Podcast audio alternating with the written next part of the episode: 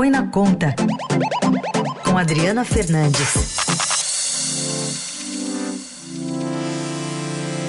Adriana Fernandes, bom dia, como vai? Bom dia, Carol, bom dia, Raíssa e todos os ouvintes da Dourada. Adri, a gente tem essa perspectiva de um julgamento sobre orçamento secreto marcado agora para dia 7 de dezembro. Como é que está o clima em Brasília e a expectativa para uma decisão que pode mexer com o orçamento para o ano que vem?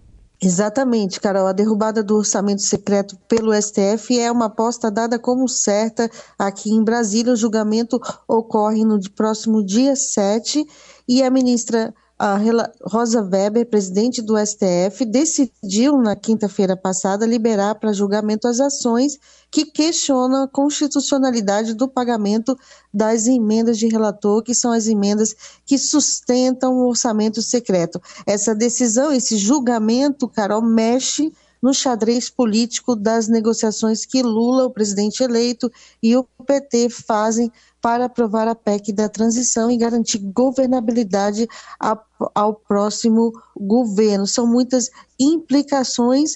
Uh, por, até agora, os instrumentos de negociação de Lira, que estava com a faca, Lira, o presidente da Câmara, Arthur Lira, que estava com a faca e o queijo na mão, se reduzem imediata, imediatamente se houver essa decisão é, é, contra o orçamento secreto. O, o, presidente da Câmara teria que fazer uma nova repactuação da relação com Lula e seus aliados para a sua reeleição. Eu lembro aqui que a PT e Lula foram obrigados a apoiar a reeleição do presidente da Câmara por conta das negociações da PEC, a PEC da transição.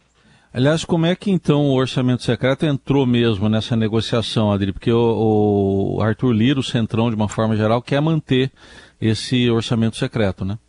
Exatamente. Você lembra que durante a eleição, Lula foi um crítico muito forte do orçamento secreto. O orçamento ele tem, vamos dizer assim, entre aspas, como dono Arthur Lira. Na semana passada, quando Lula, Lula chegou a Brasília, ele já ah, fez um aceno à candidatura de reeleição ah, do presidente da Câmara, Arthur Lira, já fazendo parte, Heisen, dessa negociação para aprovar a PEC que uh, enfrentou, enfrentou dificuldade, o governo eleito apresentou uma PEC com até 200 bilhões de reais e está reduzindo, está desidratando esse valor para um patamar em torno, tentando, né, para um patamar em torno de 150 bilhões de reais. O, o, o grupo de Lira tentando, co colocando uma redução é, maior, sobretudo, um ponto importante é o tempo da PEC, o tempo em que a, o Bolsa Família, o programa, ficaria fora do teto de gastos. A proposta inicial era permanente, é, para sempre, depois foi decidido, o, na, quando foi protocolada a PEC, quatro anos, Lira e seus aliados do Centrão querendo um ano, e é uma negociação agora em torno de dois anos. Por que um ano? Porque isso obriga o governo eleito a ter que fazer uma nova renegociação é, no ano que vem. Tudo isso, todo esse xadrez muda, é, pode mudar, né? Muda, não pode mudar com uma decisão contra o orçamento secreto, é, derrubando o orçamento secreto, vai ter, é, o Congresso vai ter uma reação. Lembro aqui que eu fiz uma entrevista recente com o líder do Centrão, líder do União Brasil, Elmar Nascimento, deputado da Bahia, aliado de Lira, ele falou que se o, se o, o, o Supremo é, promovesse, né, interferisse na decisão que eles chamam autônoma do Congresso de fazer o orçamento secreto, eles iriam é, cortar, tirar recursos do orçamento do STF. Então é uma briga de cachorro grande, Raíssa. Hum. E aí espreme tudo para dezembro, né? Porque uma coisa está vinculada com a outra, tem que ter essa decisão hum. para ter PEC, para ter orçamento, enfim, tudo há poucas semanas de acabar o ano. É, vai ser muitas emoções, muitas, muitas negociações. É, o presidente Lula volta essa semana aqui é, para continuar essas negociações, sobretudo fechar um acordo em torno da PEC. É, o Lula e seus aliados não querem desidratar tanto, por isso que esse número, meio termo, 150 bilhões, aliás, um número que eu venho falando há muito tempo, e, é, e, e tudo caminha para algo em torno desses 140, 150 bilhões, é, mas, é claro, tem duas votações, tanto na do, dois, duas votações de segundo dois turnos em cada uma das casas e tem Lula tem uma arma na mão que a gente já comentou aqui que é provocar a, apresentar uma ação no Supremo Tribunal Federal também para que no dia primeiro ele possa editar uma medida provisória fazendo crédito extraordinário para pagar o auxílio ao Brasil, que vai se chamar Bolsa Família, sem a necessidade de uma PEC. Então,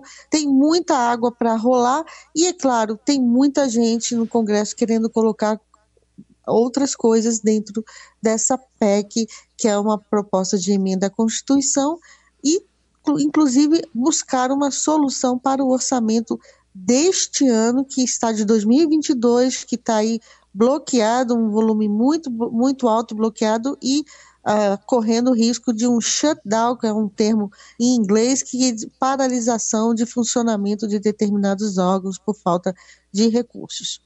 E nessa conta ainda, Adri, tá, tá, muito na cara, né, que vai haver mesmo uma redução, que o, até que o governo, o futuro governo jogou para cima esses quase 200 bi para poder baixar, mas e no prazo aí? O que, que se diz aí em Brasília em relação ao prazo? Pode Acho mesmo que o prazo, cair? O prazo está ah, se buscando aí dois anos, né? Dois anos dá tempo para o governo eleito negociar uma mudança no arcabouço fiscal, né? Hoje essa PEC que está sendo discutida, ela mantém o teto de gastos, que é a regra que limita o crescimento das despesas à variação da inflação, mas é, daria tempo para votar uma, mas o, Lula ele prometeu revogar, acabar com o teto de gastos, dá tempo, daria mais tempo, né? Ganharia tempo para negociar uma mudança na regra fiscal é, para entrar em vigor em uh, votar sem aquele atropelo. Isso é importante porque já em abril, no dia 15 de abril, o governo eleito ele tem que enviar ao Congresso a lei de diretrizes, abril de 2023, tem que enviar ao Congresso a lei de diretrizes orçamentárias de 2024. Você vê que é, um, é, uma, é uma confusão mesmo de regras, de, de uh, de coisas que o governo tem é obrigado a fazer. Então, é, até abril ele teria que ter uma decisão sobre 2024. É isso que o governo não quer. O governo eleito não quer, não quer ficar na mão em tão pouco tempo, porque é um prazo maior e por isso é, dois, dois anos, né? Dois anos da PEC da, na avaliação daria tempo para discutir uma nova regra fiscal para substituir o teto de gastos, aí já é outra discussão e o que o, o, que o governo eleito quer é tirar essa, essa PEC do caminho, fazer essa aprovação mais rápido. Lula, tem dito que não quer ir para o confronto, quer buscar. O confronto, no caso, significaria uma, uma ação, um, uma, um respaldo né, do STF para fazer o Bolsa Família é, com, com, o pagamento do Bolsa no dia 1 via medida provisória. Então, o, é, Lula disse a aliados que quer buscar o diálogo, quer fazer uma aprovação, um, um acordo em torno da PEC, mas tem, claro, toda a reeleição do Senado e do, da presidência do Senado, da presidência da Câmara, por trás dessa, é, dessa negociação. Como eu disse, o presidente Arthur Lira, ele é considerado, abre aspas, dono do orçamento secreto e o maior beneficiário do esquema de troca de apoio feito com as emendas de relator com o orçamento secreto a uma avaliação é, de atores políticos importantes que Lira se transformou no governo Bolsonaro, na prática, numa espécie de primeiro-ministro. Então, tem muita, muito, muito xadrez político aí para ser negociado até um, em tão curto espaço de tempo. Muito bem, ficaremos de olho até por conta dessa tramitação, né? CCJ, depois plenário do Senado, depois vai para a Câmara, um caminho ainda longo para se percorrer e de olho sempre nessa decisão do Supremo Tribunal Federal. Adri, obrigada por hoje, boa semana. Boa semana, bom jogo para todos nós, para os brasileiros e até quarta-feira. É isso aí. Tchau.